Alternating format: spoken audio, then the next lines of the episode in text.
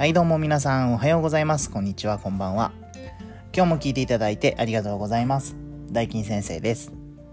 このラジオでは僕大金先生が子育て学校お仕事人間関係のこといろんなことについてお話をしています。今日も大金先生のお悩み相談室を始めていきたいと思います。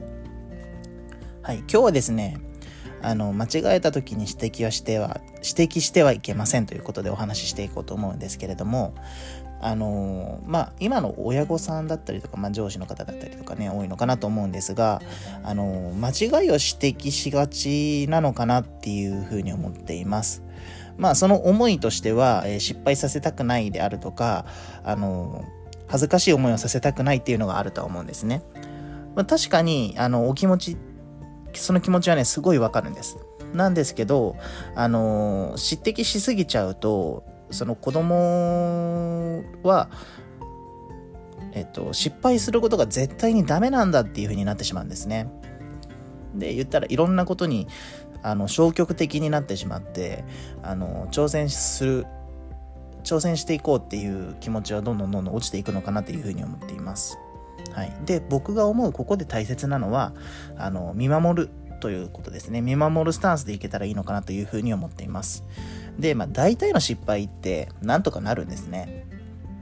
あの、まあ、計算間違いだったりとか、テストでミスったとかね、あの、人間関係がうーんっていう部分。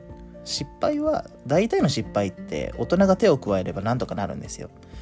で、見守っていく。で、この見守りが大切で、この見守っていく中で本人が間違いやその違和感に気づくっていうのがいいいいのかなというふうに僕は思っています。はい。